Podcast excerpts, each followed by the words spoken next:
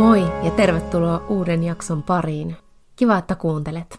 Tämä on yhden naisen rikospodcast, joka käsittelee henkirikoksia, katoamisia ja erilaisia mysteerejä aina maanantaisin. Mennään suoraan tämän päivän aiheeseen. Tämän maanantain tapauksen tapahtumat sijoittuvat Yhdysvaltoihin, Bostoniin ja vuoteen 1996. Tapahtumien keskiössä on ruotsalainen nuori nainen nimeltä Karina Holmer. Karina Erika Holmer syntyi kesäkuun 23. päivä vuonna 1975 Alarydin kaupungissa Ruotsissa. Tuo kaupunki sijaitsee reilut 300 kilometriä Tukholmasta lounaaseen. Hänen perheeseensä kuuluivat vanhemmat sekä isosisko Johanna. Karinan lapsuus vaikuttaa olleen normaalin onnellinen. Hän harrasti partiota ja rakasti eläimiä. Hänen naapurinsa on kuvailut Karinaa sisukkaaksi tytöksi, joka tiesi mitä halusi. Karinan isä taas on kuvaillut nuorta tytärtään kauniiksi nuoreksi naiseksi, jolla oli maailma kämmenellään. Kasvaessaan nuoreksi aikuiseksi Karinalla oli unelmia ja hän halusi ehdottomasti nähdä maailmaa. Vuonna 1996 ollessaan 19-vuotias Karinalla kävi onnenpotku, tai siltä se tuolloin vielä kaikista tuntui, sillä hän voitti arvasta noin 10 000 kruunua. Rahat hän päätti käyttää toteuttaakseen matkan Yhdysvaltoihin. Karina ei käyttänyt virallista laillistettua au toimistoa Hän pääsisi Yhdysvaltoihin nopeasti ja halvalla käyttämällä epävirallista ruotsalaista toimijaa. En osaa sanoa, mitä kautta Kaarina ylipäätään löysi tällaisen epävirallisen tahon. He tuskin kovin aktiivisesti mainostivat, mutta ehkäpä jonkun tuttavan suosituksesta. Suunnitelmissa oli siis viettää Yhdysvalloissa useampi kuukausi sen mahdollistaisi aupairin työt. Kesän jälkeen Kaarinan oli tarkoitus palata kotiin Ruotsiin jatkamaan opintojaan. Vuoden 1996 maaliskuussa Kaarina saapui Yhdysvaltoihin Bostoniin ilman viisumia ja mukanaan väärennetty henkilöllisyystodistus. Hän asettui perheeseen, johon kuului vanhemmat Frank Rappin ja Susan Nicher sekä heidän kaksi lastaan. Toinen lapsista oli ekaluokkalainen ja toinen taaperoikäinen. Tuo varakas perhe asui Doverissa 24 kilometriä Bostonin keskustasta. Perheen isä Frank oli valokuvaaja ja äiti Susan taidemaalari. Lastenhoidon lisäksi Karinan tehtäviin kuuluisi siivousta ja muita taloudenhoitoon liittyviä töitä. Hän työskenteli arkiviikot ja viikonloput hän oli vapaalla. Frank omisti loft-asunnon Bostonin keskustassa, jossa työskenteli arkiviikot, ja Karina sai käyttää sitä viikonloppuisin. Asunto tarjoaisi sekä perheelle että Karinalle yksityisyyttä ja aikaa erossa toisistaan. Lisäksi parikymppisellä Karinalla olisi paljon enemmän tekemistä kaupungissa kuin rauhallisella Doverin asuinalueella. Karina nopeasti ystävystyi useiden aupairien kanssa ja viikonloput kuluivat Bostonin yökerhoissa juhlien. Hän myös lyhyesti tapaili paria eri bostonilaista miestä. Heidän henkilöllisyyksiään ei ole julkistettu, mutta tiedetään, että toinen heistä oli poliisi. Kaarina kirjoitti kirjeitä kotiin Ruotsiin perheelleen ja ystävilleen usein, jopa viikoittain. Aluksi kirjeet olivat iloisia ja kepeitä, mutta niiden sävy muuttui ajan kuluessa hieman negatiivisemmaksi. Eräälle ystävistään Karina kirjoitti, on aina niin paljon siivottavaa, olen aina stressaantunut. Tämä ei ole sitä, mitä oletin. Myös perheelleen hän kirjeessään kertoi, tosin ehkei yhtä suoraan kuin ystävilleen, että töitä oli enemmän, mitä hän oli ajatellut. On vaikeaa sanoa, olivatko isäntä perheen vaatimukset Karinaa kohtaan kohtuuttoman suuret, vai oliko hän vain itse ajatellut aupairin työn olevan kevyempää. Kesän alkupuolella Karina kirjoitti haluavansa palata kotiin jo suunniteltua aiemmin. Hän oli väsynyt kodinhoitotöihinsä, kuten oli aiemmin jo kirjoittanut. Tosin ystävälleen Ulrika Svenssonille hän paljasti tilanteesta enemmän. Hän kirjoitti kirjeessä ystävälleen, että jotain kamalaa oli tapahtunut ja hän palaisi kotiin. Kirjeen mukaan hän kertoisi lisää tapahtuneesta, kun palaisi Ruotsiin. Kesäkuun 21. päivä oli perjantai ja Karina oli lähdössä ystäviensä kanssa juhlimaan. Hän tapasi heidät keskustassa, he kokoontuivat aluksi mitä ilmeisimmin tuohon hänen viikonloppuisin asuttamaansa loft-asuntoon. Tuo tuolloin koolla ollut porukka tunnettiin yöelämässä nimellä Swedish Nannies, ruotsalaiset lastenvahdit. Karina oli pukeutunut tummaan toppiin ja kiiltäviin hopeisiin housuihin. Porukan oli tarkoitus suunnata Sansibar-nimiseen suosittuun yökerhoon Boylston Placeillä. Karinahan oli alaikäinen tuonne klubille, mutta pääsi sisään väärennetyn henkilöllisyystodistuksensa turvin.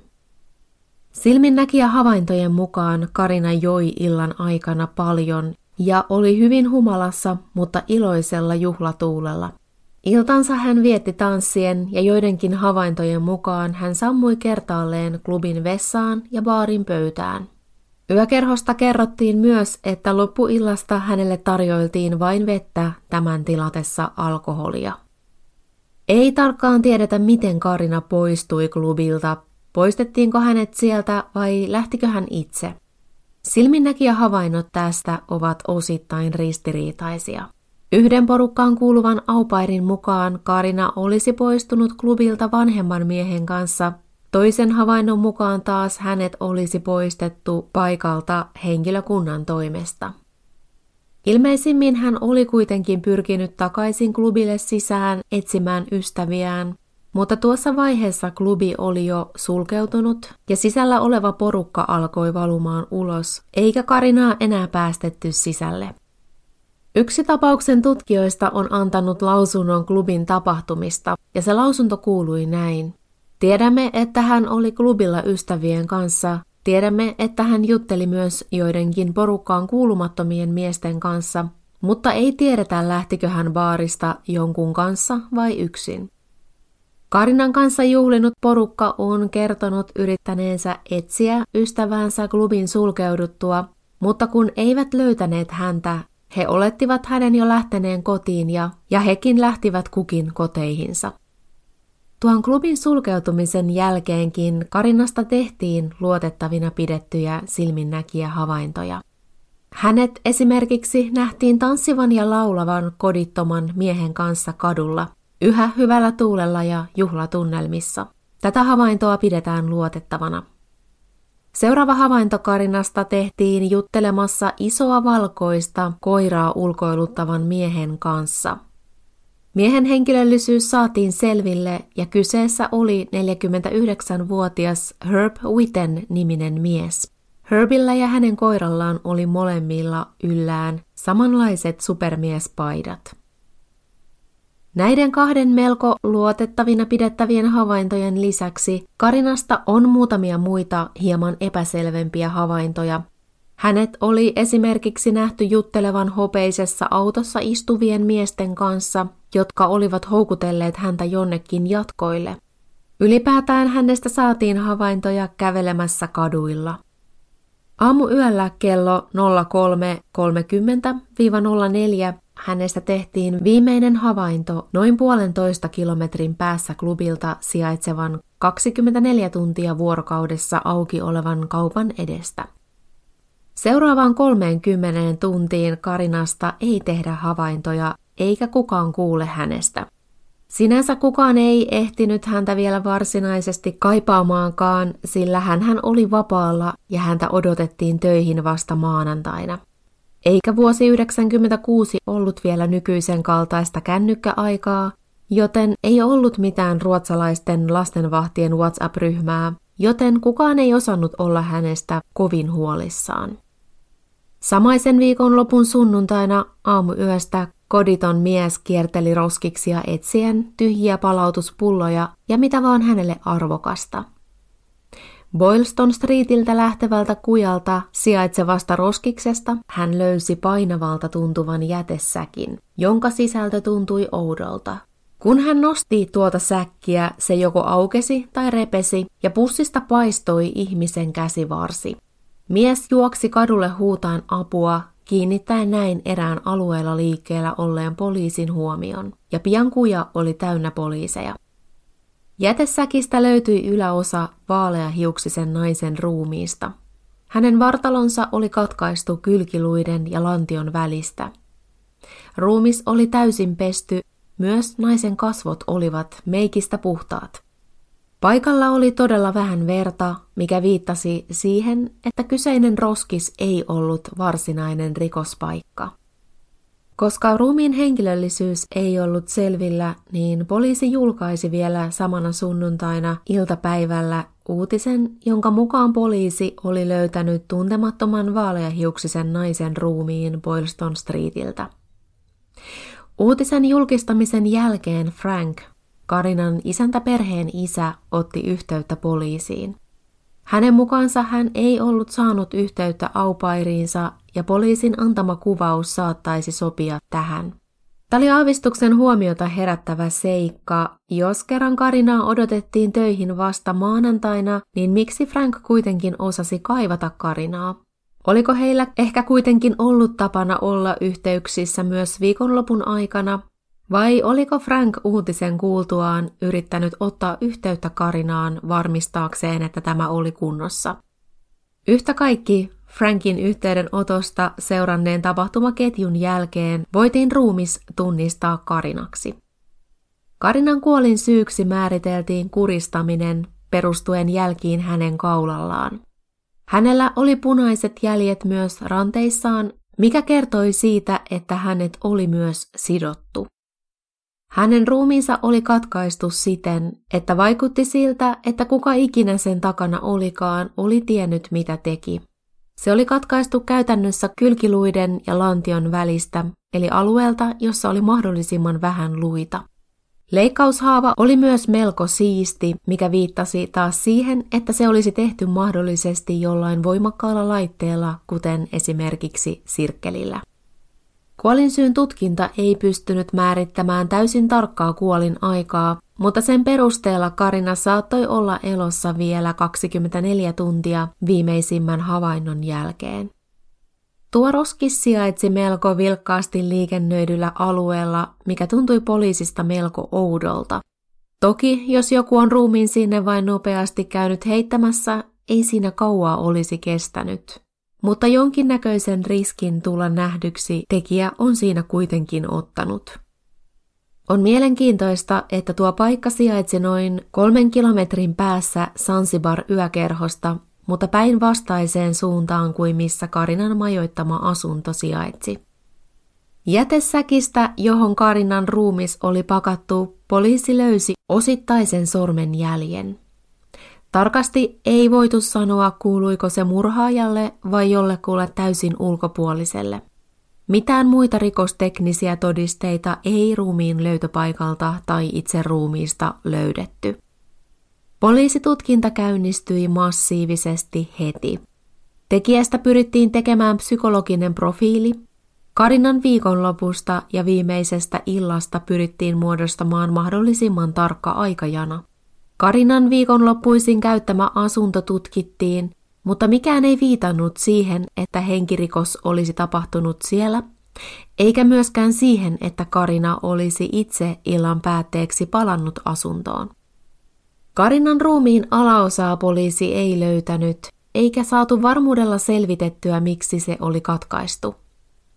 Todennäköisemmin kuitenkin peittelemään jotain, kuten esimerkiksi seksuaalista väkivaltaa, ja kenties sitä, että siitä jääneet jäljet tai DNA olisivat saattaneet johdattaa poliisin tekijän jäljille. Toki on mahdollista, että se tehtiin vain, jotta ruumis olisi helpommin liikuteltavissa, mutta tavallaan tuntuu aika isolta vaivalta leikata ruumis kahtia ja siivota kaikki siitä seuraava sotku vain helpomman liikuteltavuuden takia. Mutta mahdollista toki.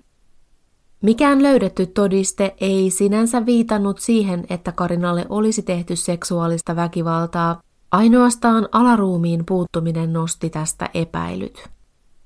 Rikostutkijoiden tehtävä ei ollut helppo. Heillä ei ollut rikospaikkaa, ei käytännössä juurikaan mitään rikosteknisiä todisteita ja vain osa ruumiista. Karinasta itsestään oli illan aikana havaintoja, mutta ei itse rikoksesta. Erityisesti rikospaikan puuttuminen vaikeutti tutkintaa. Yleensä sieltä löytyy aina jotain todisteita. Rikospaikka ei myöskään olisi voinut olla mikä tahansa paikka, vaan sen pitäisi olla sellainen, missä voisi katkaista ruumiin vahvoilla, kenties sähkökäyttöisillä työkaluilla ja siivota tästä aiheutuva verimäärä. Kuka sitten oli Karinan murhan takana?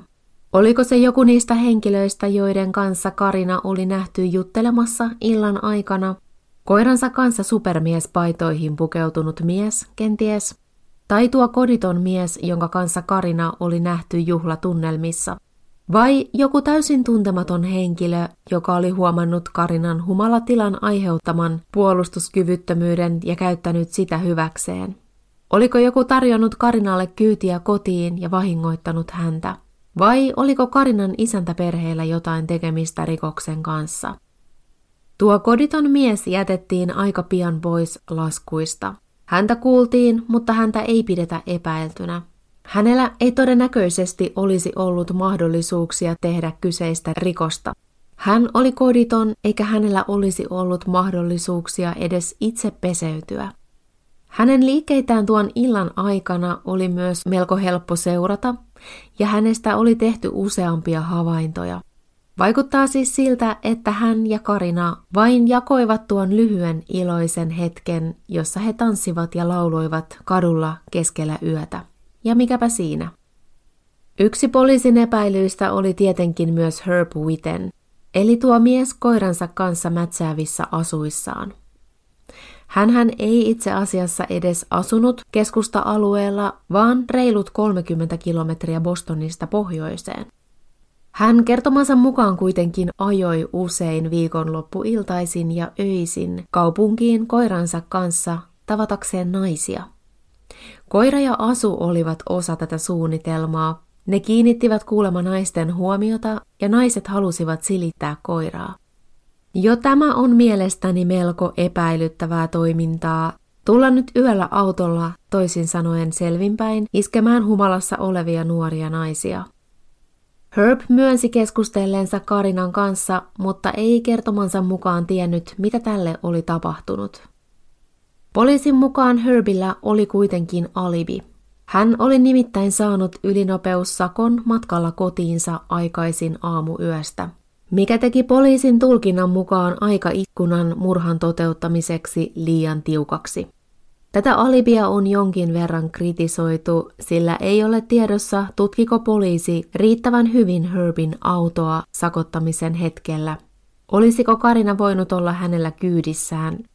Ja mikä olisi estänyt häntä palaamasta kaupunkiin viimeistelemään surmatyön? Etenkin kun Karinan kuolinaika ei ollut kovin tarkka, herättää tämä mun mielestä isoja kysymyksiä. Karinahan on saattanut menehtyä koska vaan lauantai-aamuyön ja sunnuntai-aamuyön välisenä aikana. Yhtä kaikki tämä alibi vapautti Herbin virallisista epäilyistä. Hänen auto kuitenkin tutkittiin myöhemmin, mutta siitä ei löydetty mitään Kaarinaan tai surmatyöhön viittaavaa. Alle vuosi Karinan murhasta Herb löydettiin kuolleena, todennäköisimmin itse murhan tehneenä. Joten jos Herb tiesi jotain enemmän, sitä ei koskaan enää saada tietää.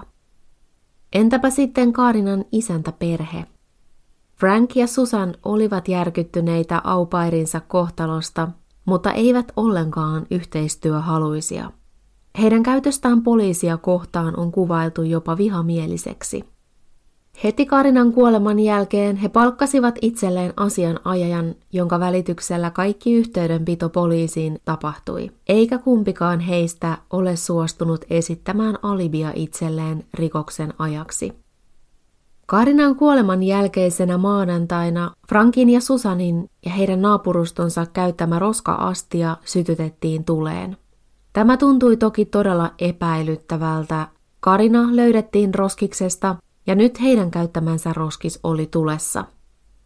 Roskaastiasta pelastetuista esineistä tai tuhkasta ei kuitenkaan löydetty vereen tai ihmisen jäänteisiin viittaavaa, eikä noiden esineiden uskota kuuluneen Karinalle. Poliisi tuli siihen tulokseen, ettei palo välttämättä liittynyt Karinan murhaan. Ja tavallaan, jos Frank tai Susan olisivat halunneet hävittää jotain murhaan liittyvää, olisi tuo ollut aika huomiota herättävä tapa tehdä se. Tuota palon sytyttäjää ei koskaan saatu selville. Joidenkin muiden aupairien mukaan Frank olisi ollut jollain tapaa lähentelevä tai flirttaileva heitä kohtaan, joidenkin lähteiden mukaan jopa suoraan ehdotteleva, mutta on mahdotonta sanoa mikä on koko totuus. Toisaalta taas siitä, että mies flirttailee nuorten kauniiden naisten kanssa, on vielä aika pitkä matka näin brutaaliin murhaan, mutta huomion arvoinen seikka tämä toki on. Musta vaikuttaa siltä, että tähän isäntäperheeseen liittyy isoin osa erilaisista huhuista ja keskustelupalstojen pohdinnoista. Tavallaan jokin isäntäperheeseen liittyvä asia voisi kyllä hyvin sopia olemaan se kamala asia, josta Karina oli ystävälleen kirjoittanut. Tuo heidän vihamielinen suhtautuminen tutkintaan ja poliisiin on aika epäilyttävää, mutta on mahdotonta sanoa, olivatko he niin yhteistyöhaluttomia siksi, että he tai jompikumpi heistä olisi ollut Karinan kuoleman takana, vai vaan siksi, että he olivat käyttäneet laitonta välitystoimistoa aupairinsa hankkimisessa ja pelkäsivät joutuvansa siitä nyt ongelmiin. Entä nuo miehet autossa, joiden kanssa Karina oli nähty puhumassa ja jotka joidenkin havaintojen mukaan olisivat houkutelleet häntä jatkoille? Tämän havainnon yksityiskohdat olivat hieman epäselviä, eikä poliisi koskaan jäljittänyt näitä henkilöitä. Poliisi kyllä julkaisi pyynnön, että jokainen Karinan kanssa puhunut henkilö ottaisi heihin yhteyttä, mutta näiksi miehiksi tunnistettavia henkilöitä ei ollut yhteydenottajien joukossa. Karinahan oli tapailut paria eri miestä, mutta heidätkin rajattiin ulos epäilyistä. Tosin myös tuohon poliisiin on liittynyt paljon huhuja, sellaisia, että häntä olisi kenties suojeltu asemansa takia ja että Bostonin poliisi olisi ollut todella korruptoitunut 90-luvulla. Sinänsä myös jokin poikaystävään liittyvä asia voisi hyvin sopia olemaan Kaarinan kirjeessä mainitsema kamala asia. Koska tähän tapaukseen liittyy useampia epäilyttäviä henkilöitä, jotka tavallaan vievät huomiota mahdollisena tekijänä, on aika vähälle huomiolle jäänyt ajatus siitä, että tekijä olisi joku, jonka nimi ei ole lainkaan ollut mukana tutkinnassa. Joku täysin ulkopuolinen henkilö, joka näki humalaisen Karinan vaeltelemassa kaduilla, tai joku, joka olisi seurannut häntä jo klubilta. Sinänsä murha vaikuttaa jossain määrin suunnitellulta, ainakin tekijällä on täytynyt olla mielessään paikka ja välineet teolle, mutta se ei tietenkään tarkoita sitä, että uhrin olisi täytynyt olla ennalta suunniteltu. Karina on voinut olla sattumalta valittu uhri, joka tilanteestaan johtuen olisi vaikuttanut helpolta sellaiselta. Karinan murha ei ole siis koskaan ratkennut. Nyt, yli 20 vuotta myöhemmin, hänen alaruumiinsa on yhä kateissa. Varsinainen rikospaikka tuntematon, eikä tiedetä kenelle tuo jätesäkistä löytynyt osittainen sormenjälki kuului. Kaiken kaikkiaan poliisi kuuli satoja todistajia ja kävi läpi tuhansia vihjeitä, mutta mikään niistä ei johtanut ratkaisuun. Tämä tapaus on kokonaisuutena ihan hirvittävä tragedia ja myös mysteeri. Mua itseäni jäi vaivaamaan se, liittyykö tuo Karinan kirjeessä mainitsema kamala tapahtunut asia hänen kuolemaansa. Oliko se syy siihen vai oliko sillä mitään tekemistä hänen kuolemansa kanssa, ollen vain sattumaa? Joka tapauksessa tuntuu kammottavalta, ettei hän koskaan ehtinyt kenellekään kertoa, mitä hänelle oli tapahtunut. Mä jäin myös miettimään hänen alaruumistaan. On aika erikoista, että se osattiin piilottaa tai hävittää niin hyvin, ettei sitä koskaan löydetty. Ja tavallaan, jos tekijällä oli niin hyvä tapa piilottaa tai hävittää se, miksei käyttää samaa keinoa koko ruumiiseen? Vai oliko tässäkin vain sattumaa ja tuuria mukana? Oliko alaosakin hävitetty johonkin jäteastiaan, päätyen siitä kaatopaikalle, ja sattumalta juuri yläruumis vain löytyi? Mä oletan, että tuota löydettyä sormenjälkeä olisi verrattu kaikkiin tapauksessa tutkinnan kohteiksi joutuneiden henkilöiden sormenjälkiin. Toinen juttu toki on se, onnistuiko se kaikkien kanssa, vai pystyykö joku epäilyistä lain puitteissa kieltäytymään antamasta sormenjälkeään. Tosin se on voinut kuulua myös jollekulle tapaukseen liittymättömälle henkilölle. Tässä oli tämän maanantain tapaus. Mä laitan taas tuttuun tapaan Instagramiin tästä muutaman kuvan, ja voit myös kertoa siellä omia kommenttejasi, mikäli haluat. Kiitos tosi paljon, kun kuuntelit tämän jakson ja kuullaan taas ensi maanantaina. Mutta siihen asti, moi moi! Kuuntelit Podmin Premium-podcastia. Haluatko löytää lisää samankaltaisia podeja tai vaikka ihan uusia tuttavuuksia? Lataa Podmin sovellus App Storesta tai Google Playsta ja saat kokeilla palvelua kaksi viikkoa ilmaiseksi –